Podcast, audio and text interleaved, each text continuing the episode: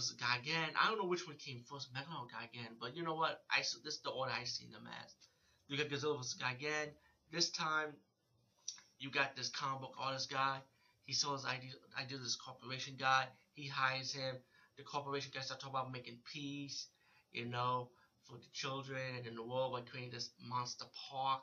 And and then you later on you find out that this corporation is actually an alien race of cockroaches that wants to take over the earth pretty much.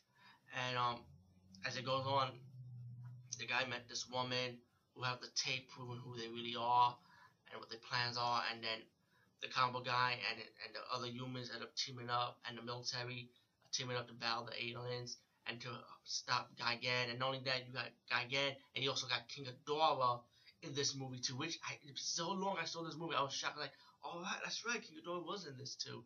So not only that, you got Godzilla and August, August, August. I can't even say the monster name right. You know the the monster from Godzilla Raids Again. Um, they coming out on Monster Island. They're gonna battle those two monsters out, while the humans are gonna stop the alien race and stop the evil um um evil plan, pretty much. You know, and and let me just say, the story was good. It was simple, not too difficult. Um, the monster action in this movie is ridiculous good. It was fucking awesome. To me, when once the monster battle started going, it was like non-stop fucking action. Like you will not be bored and you will not get tired of it. It was that fucking good and so enjoyable. And um, I like when gets stopped by the fake Godzilla statue shooting the laser, and I like how the humans help Godzilla out by destroying the laser weapon that the alien race was building.